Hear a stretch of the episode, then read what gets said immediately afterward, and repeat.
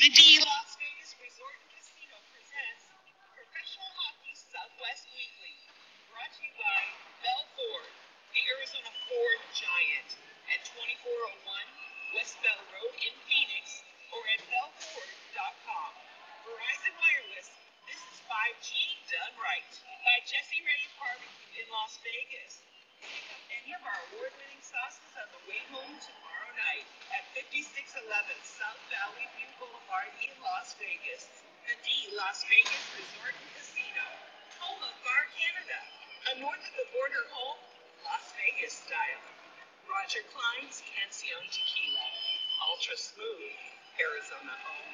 Behind the mask, whether on the ice or in line, we are the Valley headquarters for all of your hockey needs. By M Drive, the presenting partner of What Drives You, M Drive, for energy, stamina, recovery. And by Summer Skates. Get your personalized shower shoes and koozies at IcetimeHockeySW.com forward slash partners and click on the Summer Skates banner. Professional Hockey Southwest presented by the D Las Vegas Resort Casino, is part of the IcetimeHockeySW.com network.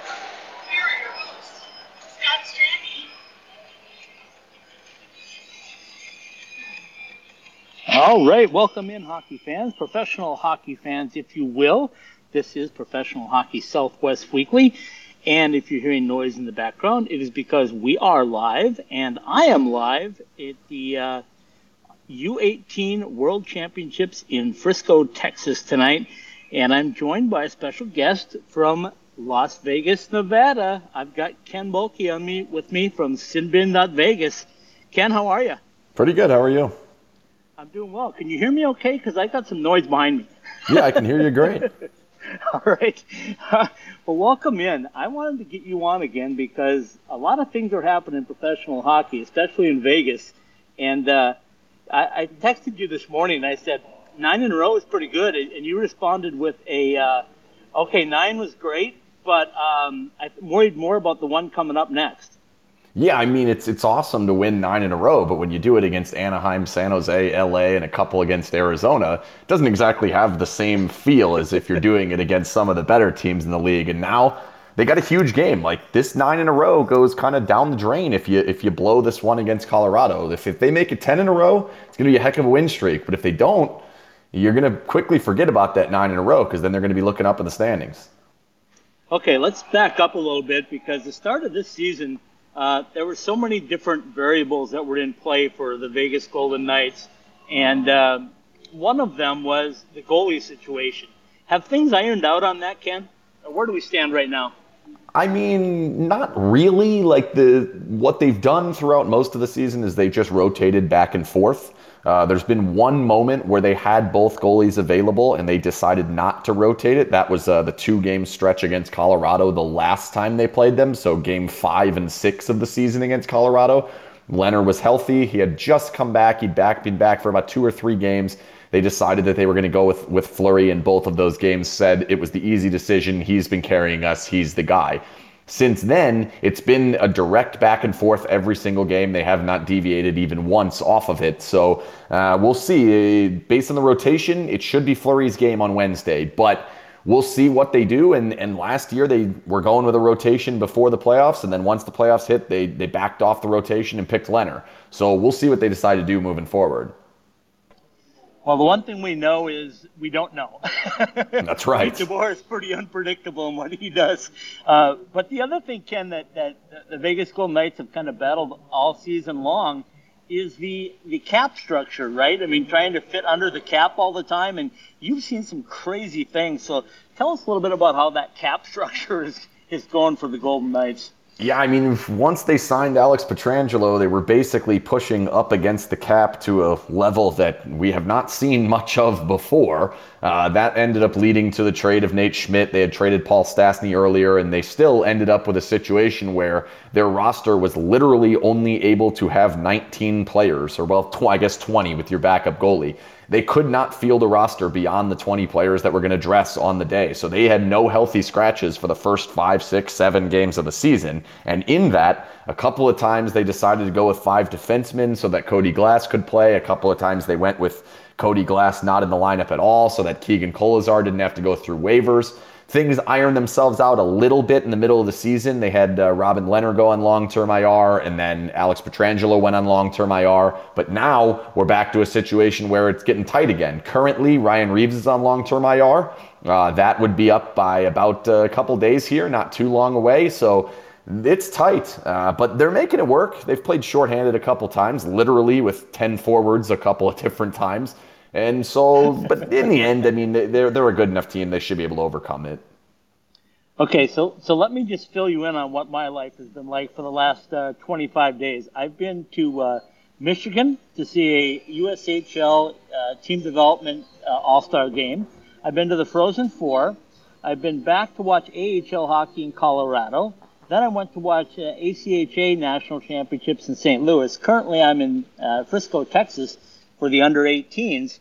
So while all that was going on, um, Vegas just keeps continuing to win. And the point I'm getting at is I've listened to a lot of NHL Network while I've traveled about, I don't know, 10,000 miles. and the NHL Network, uh, Ken, has been saying, does Vegas understand what it's like not to be good?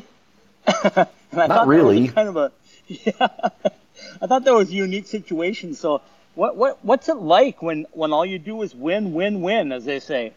I mean, that's what's been happening in the regular season, but when you go to the postseason, the last three seasons or the last two seasons, we'll see what happens this year. Lost in the first round two years ago. Last year, they kind of were given a path to the Western Conference final, beating Chicago, and then they needed seven games to beat Vancouver, and then they kind of flamed out at that point. So, in a way, yeah, it's awesome that you can keep being in the mix and keep being this type of team and keep getting cracks at, at, at winning it all. But really, they're no different than anybody else until they actually get over that hump and do it. And they've got a general manager that comes from a team, or well, now he's the president of hockey operations at George McPhee. Yeah, that let, comes from a team right. that did exactly this. he did this forever. Like with with Washington, he was this exact type of situation for 10 years in a row or so with, with the Caps, and they never quite got over the top. So until he left and came here. So it's, yes, I understand that that it is nice that they're winning. There's definitely a level of being spoiled to to the fan base, and and they are very happy with with uh, constantly being in the playoffs. But I don't see any problem with any fan st- st- sticking their neck out and saying, you know what, I'm not okay with just winning the division. I want the name on the cup. That's what I want. And I understand where everybody's coming from on that. I think that's what the team wants. Yeah, I hear you. Um, so right now, the Golden Knights hold down first place, but the game's in hand with Colorado and the game coming up with Colorado here in just, what, two days. Um, how important is winning uh, the division I th- think for Vegas, it definitely matters. Uh, the main reason is not as much that extra home game against Colorado. I think the better team's going to win that series no matter what, whether the extra home game is there or not. I think it would help Vegas a little bit more because I would argue that Colorado's a slightly deeper team. They're a little easier to to to catch bad matchups against Vegas. So I think the extra game would help Vegas a little bit. But I think the bigger point is Vegas avoiding Minnesota. They have had some struggles with Minnesota, and you really don't want to go a season where you're going to end up with 80 something points in 56 games and then lose in the first round to Minnesota. Like, that's really not what you want to do. So, that's why this game becomes so important. You look at the games in hand, they're basically tied at this point.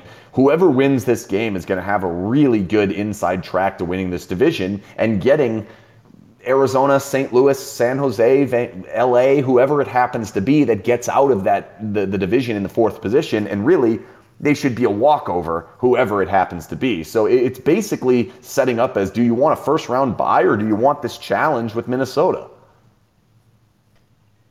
And on the same token, does it mean something to say you're a Honda West Division champions this year when when you've only played that group, or has that diminished a little bit? That uh, the shine of a, a conference championship or division championship?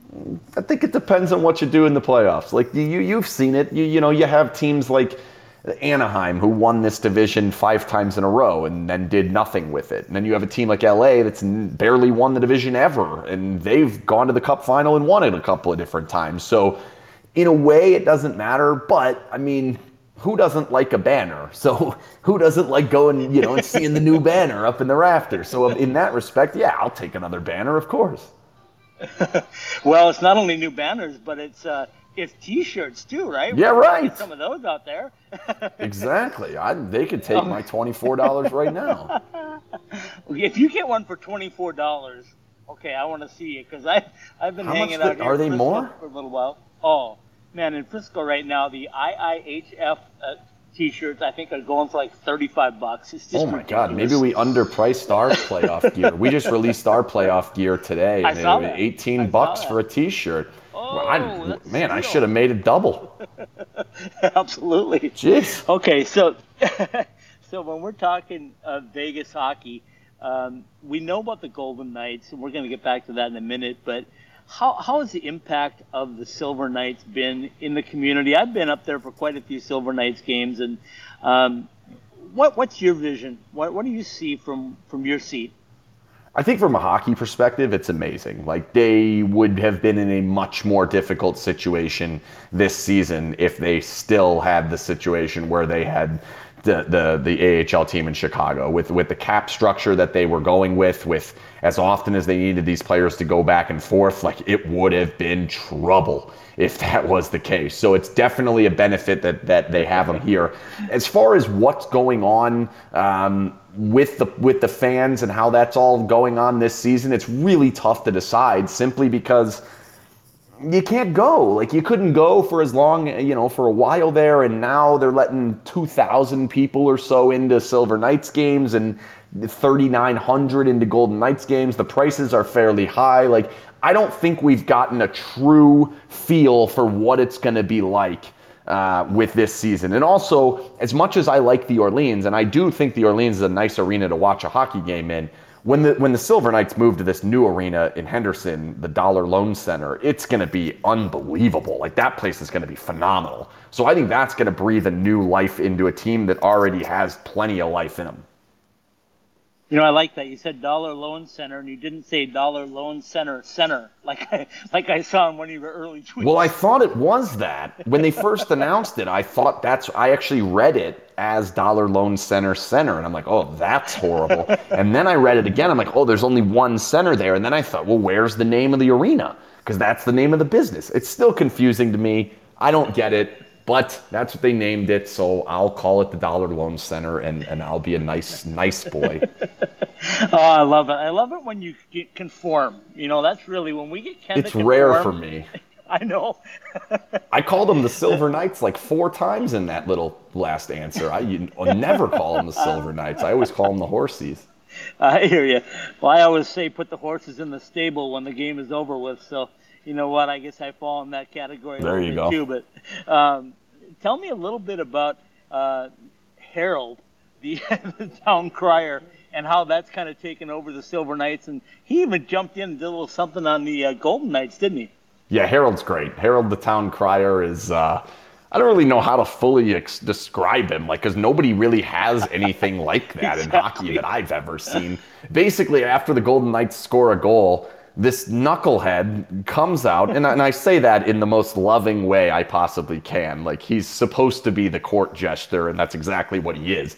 He comes out, he, he blows his little trumpet, and he announces the goal scorer in the most ridiculous fashion you've ever heard. It's amazing. And then the crazy part is, then they announce it like they normally do. So they actually announce who scored twice, and I don't think that's necessary. But yeah, Harold's great. The, the horse joke of the day is hilarious.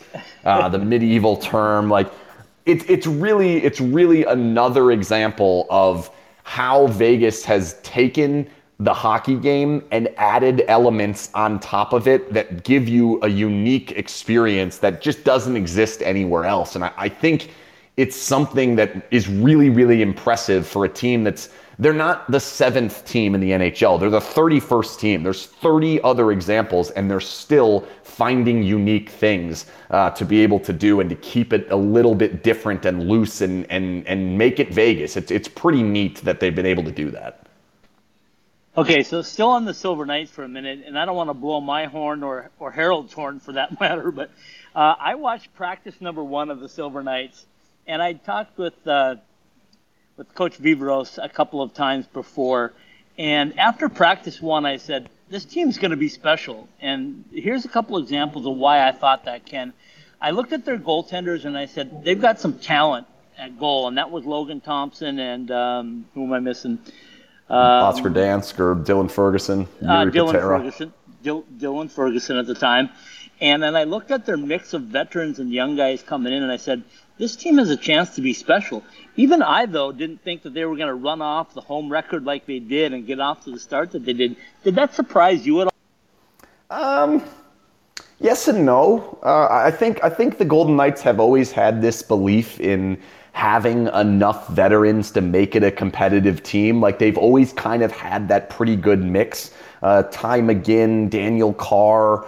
Brandon Pirri, these types of guys were guys that they had with the Wolves for a while, and now it's uh, Dylan Sikura, Danny O'Regan, you know, these types of players. Ryan Murphy's a good example, a guy that came over from the KHL that's just a steadfast, solid defenseman. Carl Dahlstrom's another one that it doesn't surprise me that they were competitive. I think it does surprise me a little bit, though, when you start to look at Jack Dugan, Cotter, Leschyshyn, Elvenes, Rondbjerg, these guys getting in the lineup and making a huge impact. Reid Duke's another good example. You know, they were able to get some of the young guys in there and Krebs, and, you know, they're able to do things that say, we're, we're not only competitive now, but we're also an up and coming team. I think it is impressive how often they've won.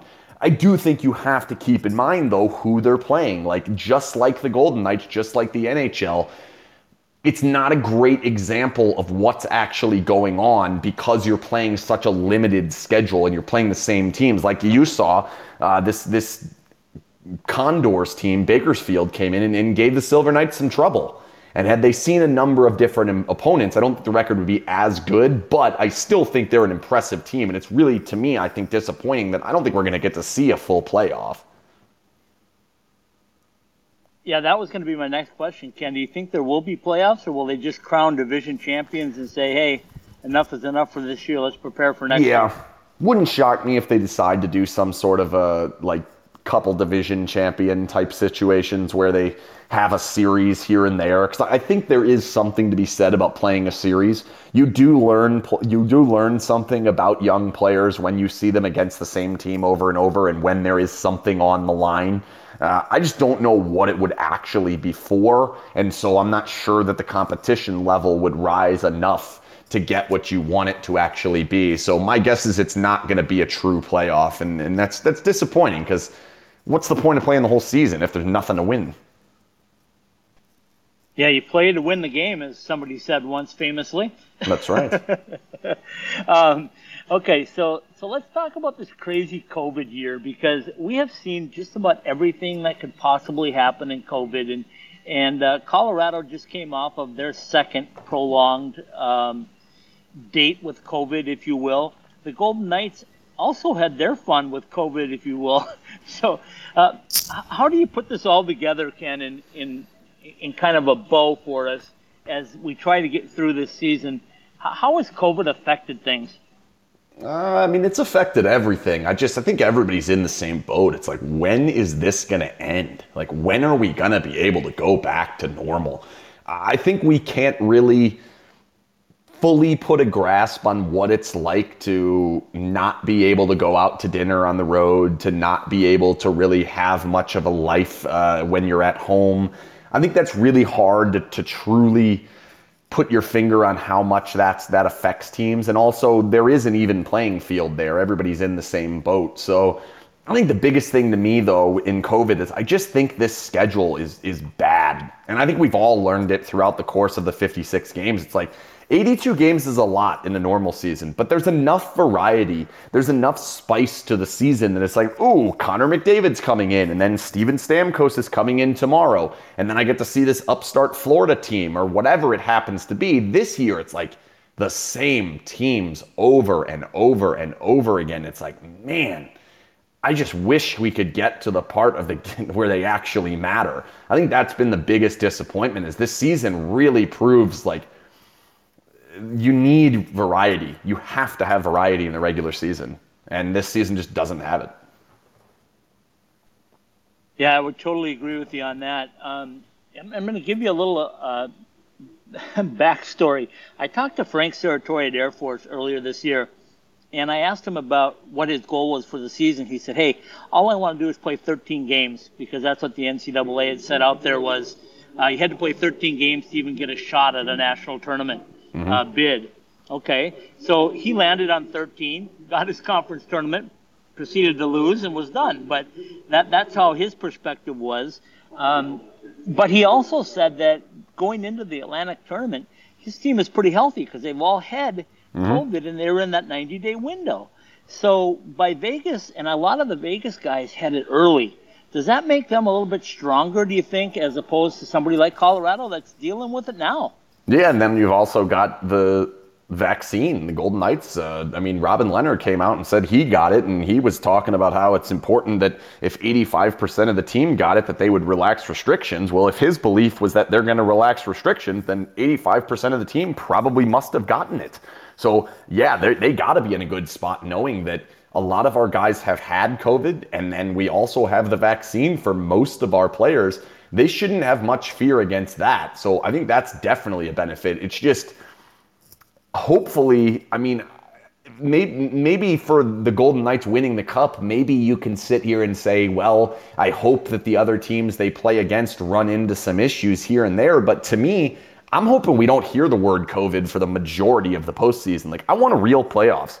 I liked that bubble situation where you actually didn't worry about it. It was just let's play the games. I mean, the bubble itself sucked, but the the fact that you knew there's really not much fear that somebody's going to pop on the beginning of any game. And I feel like with football we had it going into every single game. It was like, man, I hope they get through this one with nobody having to miss this game. I hope they get baseball had it all the way through their playoffs. I'm hoping we can go through a playoff where it's like, let's just focus on the hockey, let's focus on the competition, and let's figure out who the best team is here.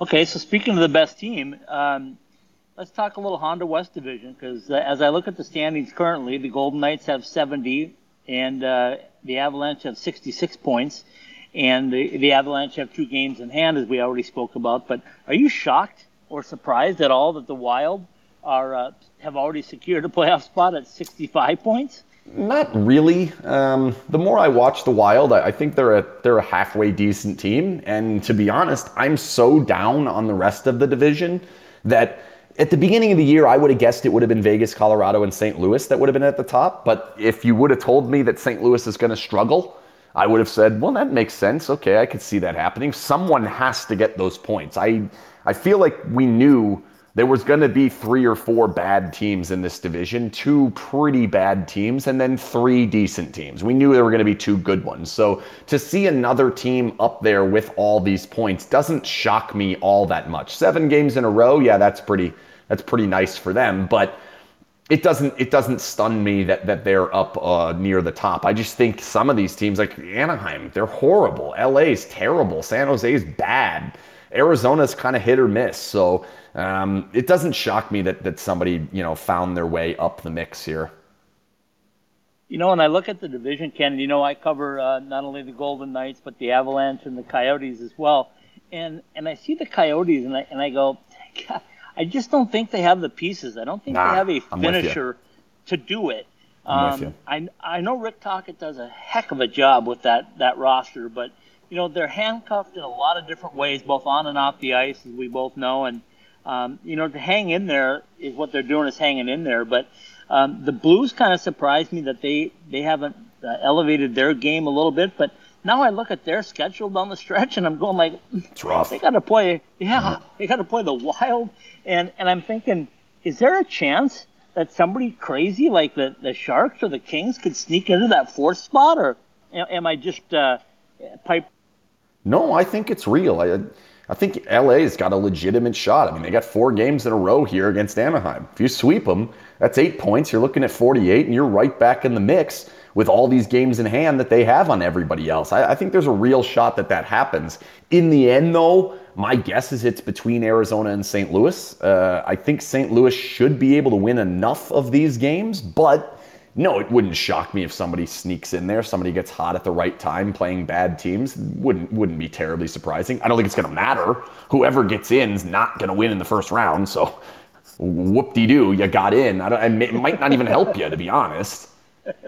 So my my question is, and we kind of touched on this earlier, is that that one four seed looks like a much better pairing, whoever it is, than the two three. Definitely. How much do you think that would really affect things, though? Uh, in a seven game series. If it's a real battle, I mean, we saw it in the bubble last year. It wore some. Yeah, I think that that if you know if you end up with a much tougher series in round one, it can certainly put you in uh, in a bit of a bad spot going into round two. So there's no doubt that either of these teams, Colorado or Vegas, they're going to want that one seed. They, they they're going to want to fight for that one seed. But in the end, if you're good enough to beat each other, so if Vegas is good enough to beat Colorado, if Colorado is good enough to beat Vegas, and then beyond that, if they're expecting to be able and go beat a Tampa or a Florida, Toronto, Boston, whoever it happens to be, you shouldn't be worrying all that much about whether or not we can beat Minnesota. So in that respect, yes, you would like to have it, but I don't think anybody's losing sleep over not getting that position if it doesn't go that way for one of these teams. Okay, all season long I've looked at the uh, the NHL and I said I, possibly the two best teams are right here in the West, in the Golden Knights and the Avalanche. Um, kind of sad that one of them will come out and one won't. Um, your thoughts on the rest of the uh, the NHL? Is there better teams than those two? This is the most impossible year to decide that. Like in a normal year, if you looked at the standings and you saw the way the numbers are, it would be real easy to say, yeah, these two teams are, are absolutely elite and so much better. But in this season, when you look at like the Golden Knights number, they have more wins than anyone else in the league against teams that are under 500. That has to be taken into account when you consider a team like Tampa has 16 games against Carolina and Florida. Vegas does not have anything like that. Yes, they have the eight games against Colorado, and they've only completed six of them. They've only completed six of the eight games against Minnesota. So a lot of their games are against really bad competition. That's not to say that I think Vegas is a bad team. They're not. They're certainly a very, very good team. But when you look at what they did in the regular season last season, what they did in the regular season the year before, they were much more middle of the pack teams. They were much more between like eight and four or so in the league, not one and two. I think even though the standings show that, I don't think Vegas is one of the two or three best teams in the NHL. I just don't see it when I watch them play against the better teams. I know they're consistently winning. I know they're beating a lot of these bad teams. I know that they had they're on a nine game win streak. I get it. But at the same time, I've seen enough of how they play against Colorado. I remember how they played in the bubble against Dallas. I know how they played against Vancouver. I'm a little nervous going into this postseason that they're going to be a little bit overconfident that all these wins make them better than they actually are. It, it concerns me a little bit because playing a seven game series against Colorado is nothing like anything you've done all season long. Yeah, I, I totally agree with you on that. And, and I think um, my thought is if it ends up being uh, the Golden Knights and the Avalanche, battling it out to win the uh, Honda West, I think that might be the wake up call. I think that one of those teams, whoever wins it, will come out and, and maybe had their uh, their tune up, I guess mm-hmm. you can say, if, if you can, going on to the, the rest of the playoffs. Is that realistic? I think there's some there's something to be said about these two games for sure. I there's a part of me that likes that they split them apart. Like about a week ago, they were supposed to be together. The first game was actually supposed to be tonight, and then the second game Wednesday. They split them apart.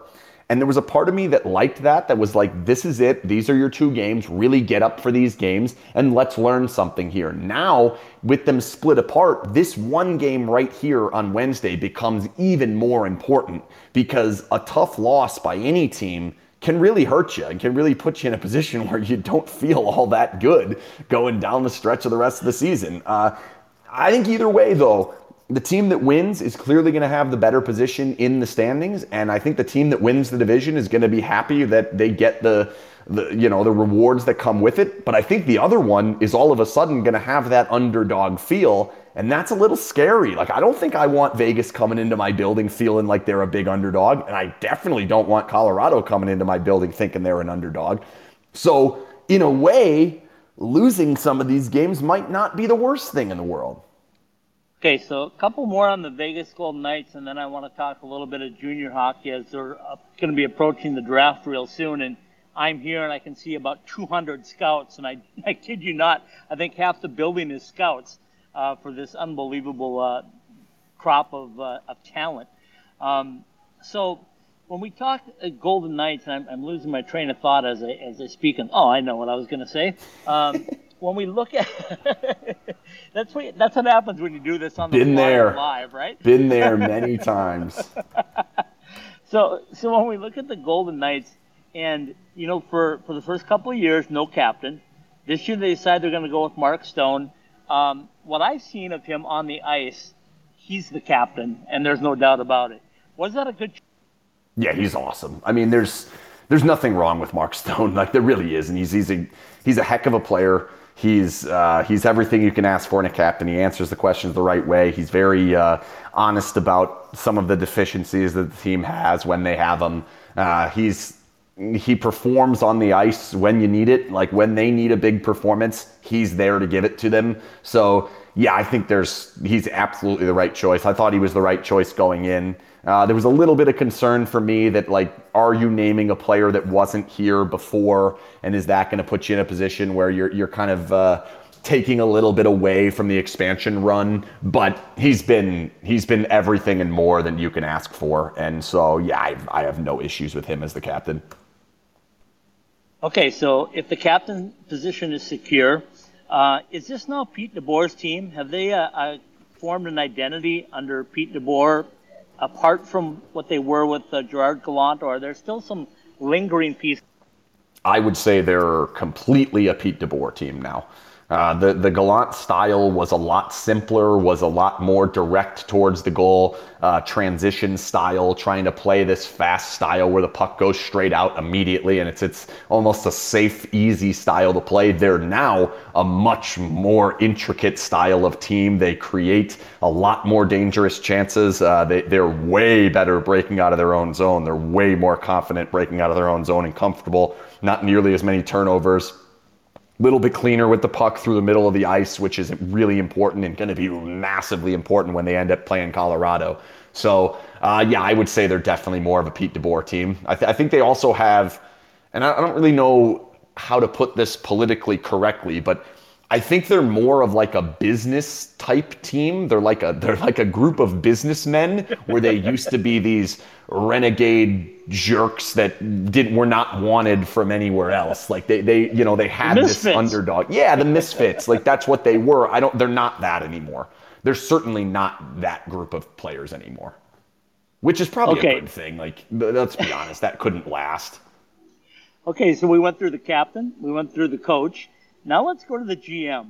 Is this Kelly McCrimmon's team yet, or are there still a lot of fingers and fingerprints from George McPhee on this roster? I would argue that nothing has changed since the beginning. Um, I think that the decision to move Kelly up to general manager was simply just a situation where he was potentially going to leave, and there was no reason to let him leave when you've had the success that you've had. Uh, I think obviously Kelly does a little bit more in regards to talking to the media and that type of thing, but I don't think much has changed. I think they're the exact same team. I think whatever you believe Kelly McCrimmon was involved at the beginning, which I believe is a lot, like a lot more than people gave him credit for. I think he's the same amount of involved now. Uh, I'm not a big uh, believer in the narrative that all of a sudden this has turned into a Kelly McCrimmon team and McPhee has taken a back seat.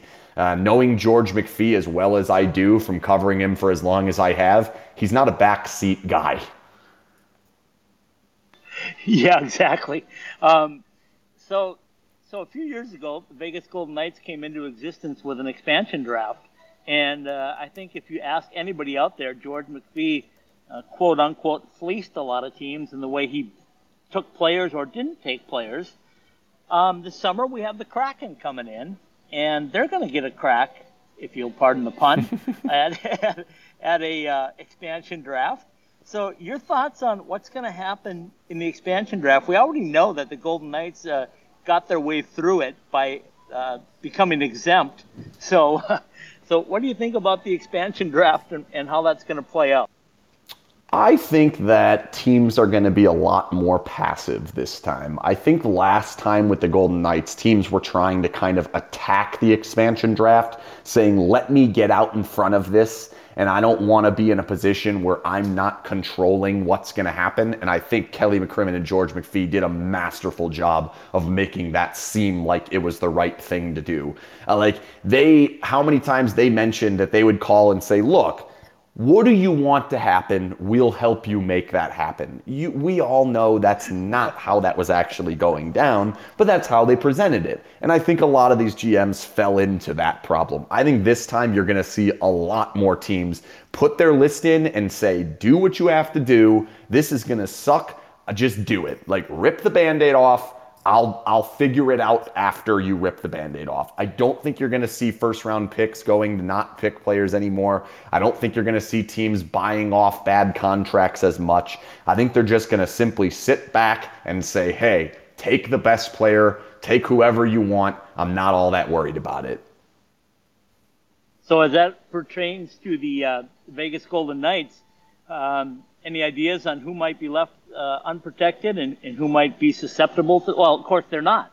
yeah, the Golden Knights are exempt. Well, yeah, I mean, I, I do think that that style of thinking is actually going to damage the Golden Knights a little bit in that if there was a lot of movement, if there was a lot of shift, the Golden Knights not having to be able, not giving up a player in the expansion draft would have allowed them a position to maybe harbor a player via a trade or take advantage of a team that's in a bad position. I don't know that there's going to be that much going on. Plus, their cap situation is not going to, you know, suddenly work itself out over this offseason. They don't really have much coming off the books outside of Alec Martinez. So that leads me into my final question. As we look ahead to the uh, the Vegas Golden Knights and their cap situation, um, what's going to happen? How are they going to free up space?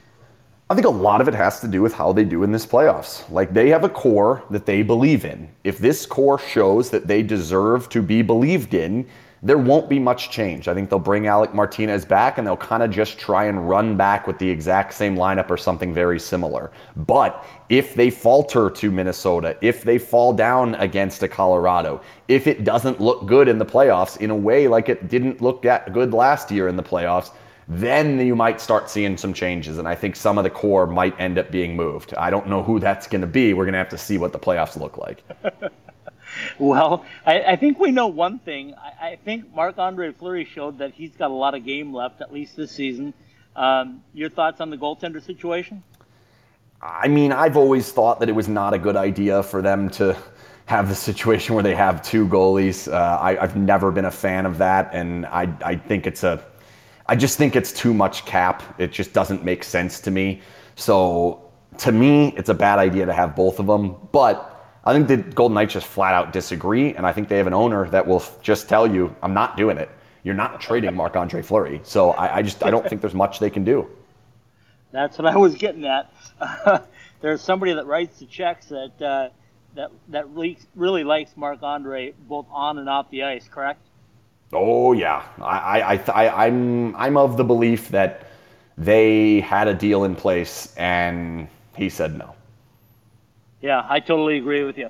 Okay, if you got 10 more minutes for me, let's talk about uh, this under 18 group that are going to be draft eligible and also some of the young players that joined. I'll tell you, Ken, I saw some AHL games over the last month in Colorado and in Vegas and when the NCAA season ended and the uh, the players started to make their uh, professional careers starting their professional careers. Um, a couple of guys went to Vegas. Some other guys went to Colorado. Uh, it started to change things. Um, is it different this year, in your opinion, or is, is it is it just the same as always? Guys come in on their entry level deals and, and get some playing time somewhere in the AHL or. Yeah, Vegas has kind of been a slow team in that, I guess would be the term that I would use. The, the term the Golden Knights like to use is they say they like to overcook them. You can't overcook your prospects. I think that's a stupid concept, but that's what the one that they like. They're very hesitant on it. Uh, there's an outside chance that maybe you see a Peyton Krebs find his way into this lineup at some point, but I would even be surprised about that if that happens. So yeah, I would still say the Golden Knights are a slow roster in regards to bringing in new players. Any ideas on what they're going to be looking for in this draft? They've always been a big fan of kind of finding these 200 foot centers uh, that have the ability to play wings. Uh, they like guys that have fairly decent hands. They're a big fan of, uh, you know, vision on the ice, hockey IQ, that type of thing. But the number one thing they look for is players that play in all situations. So when you're really looking for players that the Golden Knights might be interested in, look to the penalty kill. Look at the player on each team, specifically the better teams, that's penalty killing the most whatever center's penalty killing the most, that's the guy the Golden Knights want. They've done that consistently. And to this point, it's hard to say it's worked out or not because there's really been zero impact from draft picks on the Golden Knights roster. The only one that's had any impact is, is Nick Hague. And that was a second round pick in that first draft. Other than that, everybody's been traded away or just hasn't made a huge impact yet. Okay, so um, your thoughts on Cody Glass? He's uh, still a young man. Um, thought he was going to get more playing time with the Golden Knights. Now he's down with the Silver Knights. Um, has he fallen out of favor, or is he just getting developed or cooked? I think he's falling a bit out of favor here. I, I, I really do believe that they set this season up for this to be the time for Cody Glass to take the step, and it didn't happen. Um, I, I don't really know why it didn't happen. I'm not he looks the same player that he's always been to me. So, and I will admit, I've never been the guy that's been out there saying I think Cody Glass is an elite first line center. I've made the argument from the beginning. I think he's a defense first, third line center that can help in your power play. And I still think he's that. I still think he could be that. But I believe when you pick the guy sixth overall, you're expecting more than that. And to this point, he has not been able to offer more than that. And because of it, Nick Roy and Tomas Nosek, now Mattias Janmark, they've taken a step in front of him, and because of it, I, I think I think you might be seeing. Uh, it might be not even a favorite for Cody Glass to ever play another game with the Golden Knights. Wow, that's a big statement. Um, speaking of Janmark, I was in the uh, Dallas Stars Pro Shop today, and there's a nice deal on a Janmark jersey here. you want me to pick it up for you? I think I'm okay, but I do like Mattias Janmark quite a bit. okay, so a final question for you, and I'll let you go. Um, we talk about youngsters, and and I know that you keep an eye on UNLV as well. And they had a senior scrimmage the other night that that made national news. And and Ken, I'll tell you, everywhere I go, the number one question I get from everybody is, when is Vegas going to get an NCAA team? Um, everybody sees it from the outside and they go, it seems like all the pieces are there. What's missing, and or is there anything missing? Yeah, there's a massive thing missing. It's money. They need well, somebody to step up. Like I, I, I know that hockey could potentially be a small moneymaker. I don't think college hockey in Vegas is going to be a giant moneymaker. I don't think it's going to lose the money. And in that case, when you're talking about adding uh, a D1 sport and a D1 sport where it's a pretty growing sport, especially out west here, that's certainly something you want to do as a school like UNLV. But the problem is, Title IX means you have to have the same number of scholarships that you give out to the men to women it's going to be awfully difficult to find the money to offset those scholarships. And I know that it looks like a good idea, but it's going to take someone some rich person to step in and give a massive amount of money for it to happen. The school is not suddenly going to change their mind and decide that this is a good idea. Someone's going to have to come with the funds. And until that happens, they're just going to be, you know, wallowing in the wind, being dominant in the division that they're in. You know, and that's someone, Ken, everybody brings up to me, they go like, well, that's obviously got to be Bill Foley, right? I mean, that's got to be his next step. He did Golden Knights, he did Silver Knights, he's built rinks all over for the youth. He has to be the guy. Any interest, you think? You know Bill really well. Any interest in his part of maybe doing that at some point down the road on a structured type thing where Silver Knights are, are complete and then they're building? Now maybe it's another pet project? As sad as it sounds, no. Bill Foley's a money guy. Bill Foley likes making money.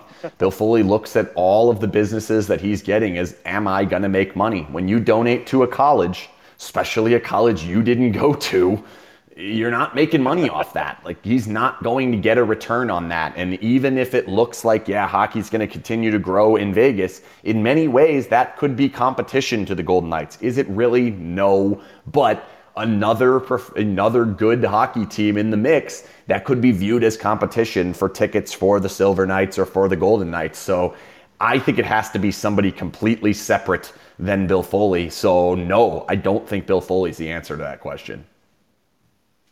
Okay, well, people out there, you heard it first. Uh, Ken doesn't think that's going to be the answer, so UNLV keep fighting along and, and, try to find a spot. We know one thing though, Ken, the uh, NCAA Frozen Four is coming there in what 2026, I believe. Definitely and, looking uh, forward that, to that. And that will be hosted by the University of North Dakota, which has a special tie to uh, the Vegas area. So, what's on your agenda for tonight? You going to flip over right now and catch that Colorado game? Yep, I'm. I have it on as we speak, two to nothing. I'm a little surprised by that. We'll see if Colorado can battle back into that one. Be a huge benefit for Vegas if they don't. Uh, and then actually, I've decided I'm, I'm going back and I'm watching the uh, s- series between the Sharks and Colorado from two years ago. DeBoer's Sharks, after they beat the Golden Knights, went on to play Colorado. They beat them in that series, and I'm trying to see what I can learn from that series about how maybe DeBoer likes to guard against MacKinnon, how they deal with their power play, how they forecheck, that type of thing. I want to see what we can learn to see if uh, we're going to see something new, any new wrinkles to the Golden Knights game, because I think they could use some new wrinkles playing against Colorado. I think it's going to be a challenge to beat them in a seven game series. Well, I knew you'd have a game plan, as you always do. You're the best in the business in Vegas. I uh, appreciate your time. I will tell you, as a uh, guy that's seen a lot of Colorado this year, watch number eight and uh, number 29 because they're both pretty good. Yeah, that eight guy is uh, pretty special. I, th- I, think the 29 guy's gotten enough recognition. The eight guy is the one that needs more recognition for what he does. He's amazing. I'll tell you a quick story before I let you go. We had Greg Carvel on after the, or during the morning before the uh, NCAA championship. He was on our special podcast, and uh, we got all done with the show just about. And he goes, "Oh yeah, guys, I got something to tell you. We're getting another Makar here next year. Cale's younger brother is coming is coming to UMass, so." I have no idea if there could be another one of those, but if there is, oh my goodness, I'll he take him. a fantastic I'll take him. Yeah, you and about uh, what 31 other yeah. teams soon. 32 at that point. Yeah. right. All right, Ken. Thanks for joining us. I pre- certainly appreciate it. Uh, if you need anything from Dallas, let me know. Okay. Will do. I mean, if you can ship barbecue back, Pecan Lodge is my favorite my favorite restaurant in the entire country. Oh my goodness! I mean, everywhere you go, I'll give you one final thing. I, I took a day off on Sunday and I just did tourist, you? right? yeah. No, so I, I, don't believe this. I don't believe this story one bit. Uh, so I snuck over to AT&T Stadium because I thought I just got to see all this, right? And I saw the baseball stadiums next to it, and I do mean there's two baseball stadiums yeah. that could be played in by major league teams at the same time. They're that nice still. Yep. Um, and then I go in and I take the tour, and it lasts like two hours, and I'm seeing this, and I'm going like, oh my goodness how are the Dallas Cowboys not the best team in football every year with what they have to offer? 332 suites in that building. Anyway, because their GM is a knucklehead. I know. That's why. But so seriously, if you haven't been to Pecan Lodge yet, if you can't go to Dallas and not go to Pecan Lodge barbecue, it's amazing. Okay, I got it on my list. Ken Boehlke, thanks for joining me. Uh, have a good night, and uh, Go Vegas Golden Knights. Yes, sir. Thanks for having me. All right. Talk to you later. All right, folks. That was Ken Boehlke with the uh, sinbin.vegas. We appreciate him taking some time to visit with us tonight. We're going to take another quick break, and we'll quick break, and then we'll come back to wrap up this edition of Professional Hockey Southwest Weekly, presented by the D Hotel Las Vegas in downtown Las Vegas. Hi, this is Derek Stevens. With Circa Sports. Get 24-7 access to a dynamic sports betting menu, including props, futures, cross-sport parlays, in-game wagering, and more. Sign up for the mobile wagering app at circasports.com. Then visit one of our downtown Las Vegas sports books at the D or the Golden Gate to activate and fund your mobile wagering account. Learn more at circasports.com.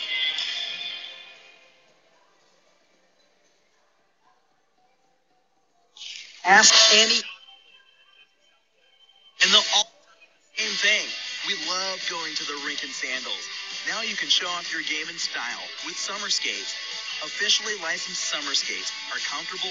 Walk- show off your fandom. Phil Kessel, your guy? Big William Karlsson fan? Or is Auston Matthews the man? Have your summer skates designed to show off your favorite NHL player or shout out your own game with your own number. Team discounts and customization available too for groups of 12 or more. Thirsty after getting off the ice? Our new koozies are perfect for keeping that cold one cold in the desert heat. Comfortable and durable. Show up to the rink in style. An authorized retailer of summer skates, you can purchase yours through our website at icetimehockeysw.com.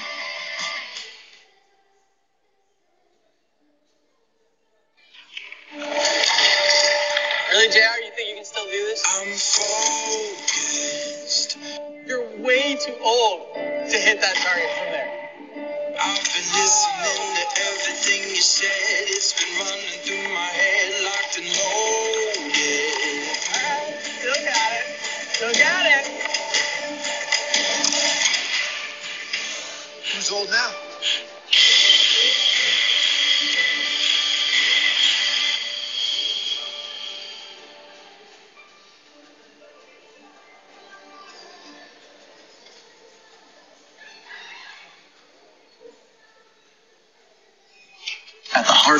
good cocktail is the quality of the spirit used. And if you want to make the best margaritas, or if you just want a straight shot of the best tasting tequila, then Roger Clyne's Cancion Tequila is the brand for you. Award-winning Roger Clyne's Cancion Tequila has the taste you want to make perfectly blended cocktails, whether you're celebrating an overtime game winner with friends or relaxing by the pool after a long workday. Find your bottle, be it in Arizona or elsewhere in the U.S. Visit us at MexicanMoonshine.com. Roger Clyne's Cancion Tequila, award-winning taste since 2011.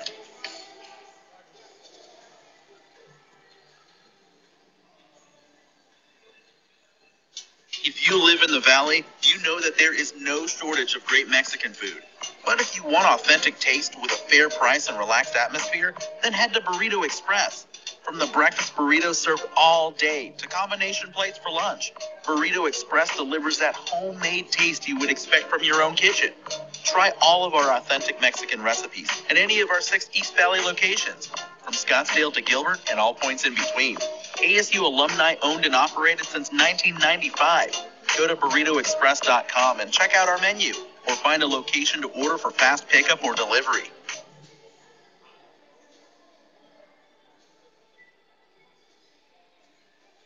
I can't wait to get to Las Vegas and check out the fortress. Going to see the Golden Knights? No. Stopping at Jessie Rae's barbecue for lunch. Oh, that fortress.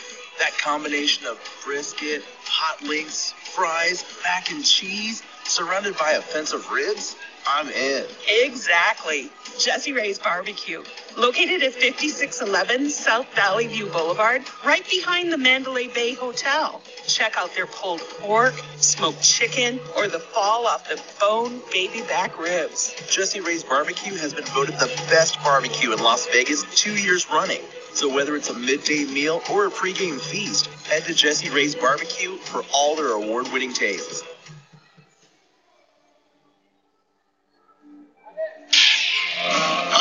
This is Derek Stevens. Download your new sports betting app with Circa Sports. Get 24 7 access to a dynamic sports betting menu, including props, futures, cross sports.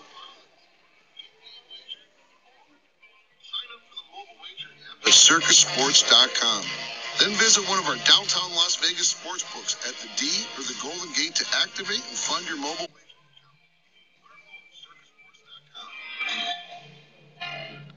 All right, we are back. Professional Hockey Southwest Weekly.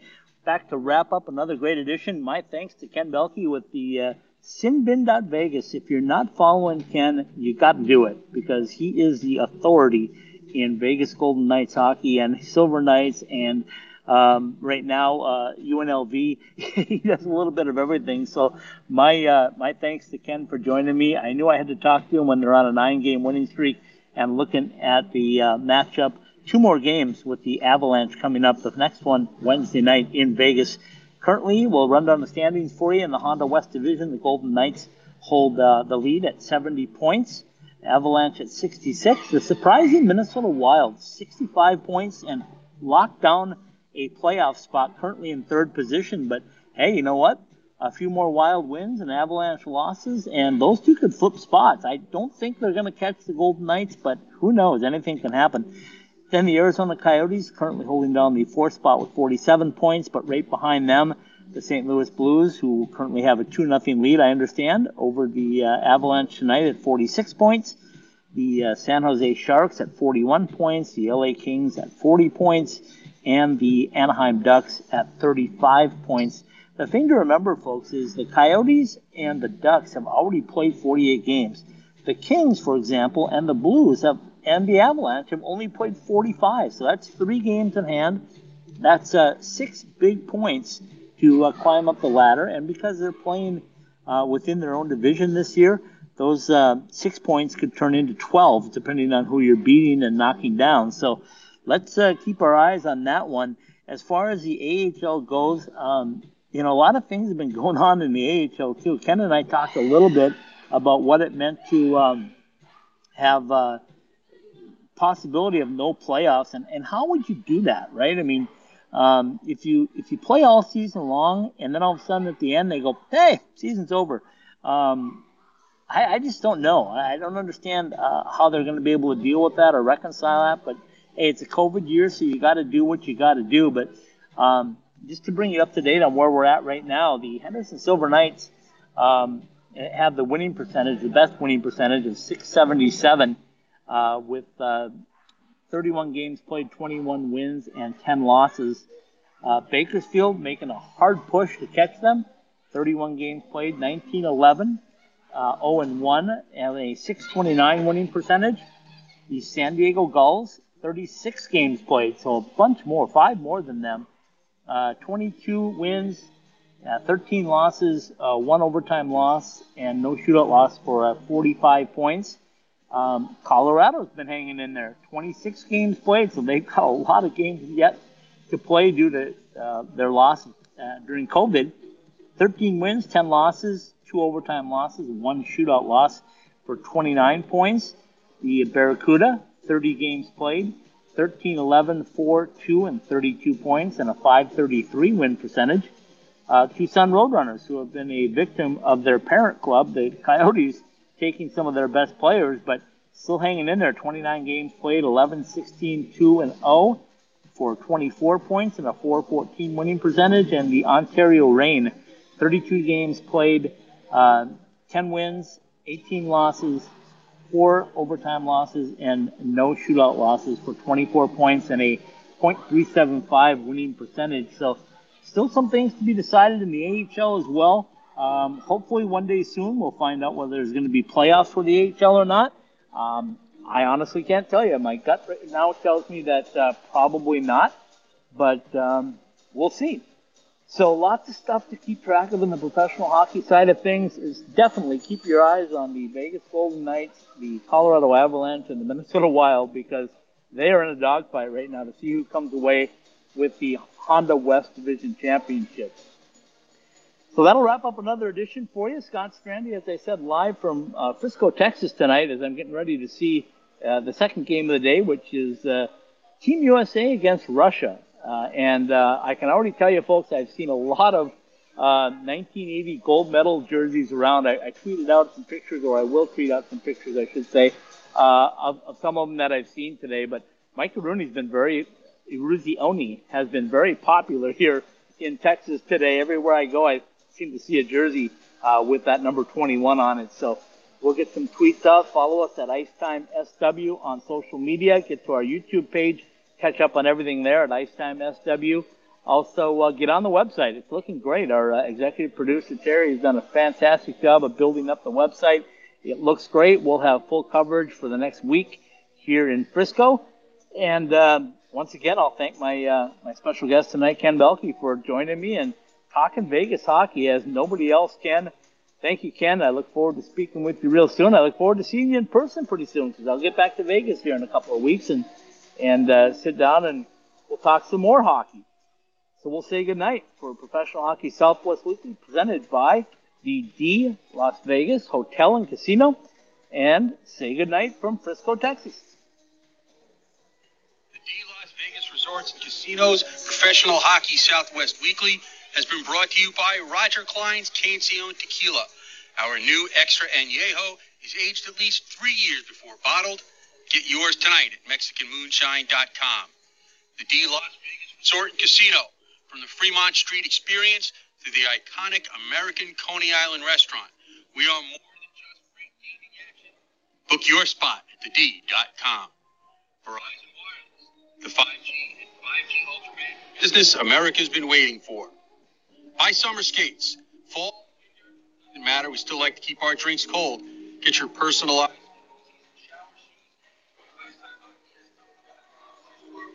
and click up Behind the Mask and BehindTheMask.com, where we can provide are in line. See the website for our Three Valley locations and more. Jessie Rae's Barbecue at 5611 South Valley View Boulevard, where despite how long it takes you to eat your meal, there are so many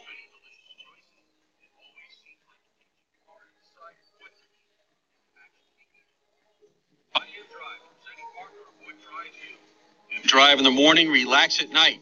Our two-step system for energy, stamina, recovery. The D Las Vegas Resort Casino Professional Southwest Weekly and all Hockey SW podcasts are live every week on the Podbean app.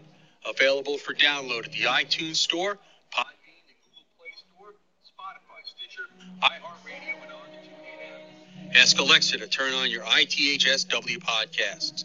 Professional Hockey Southwest Weekly, presented by the D Resort Casino Hotel, part of the HockeySW.com network. All right, you heard it, folks. Uh, the show is about to wrap up. I will remind you that we have two more shows this week. We have tomorrow night. Uh, we're going to try to save Alaska hockey, or at least do our part. We have the head coach from uh, Alaska Anchorage, and uh, one of the gentlemen that's uh, working with the program to uh, to try to save the program, keep it alive in Alaska. So uh, we'll look forward to that Wednesday night. Club Hockey Southwest Weekly. Join Stephen Marsh and myself as we talk club hockey. Hopefully, we're going to have the national champion head coach Gary Astalis join us. So that's our plan. We will talk to you all in a very short period of time uh, tomorrow night. Good night, everybody.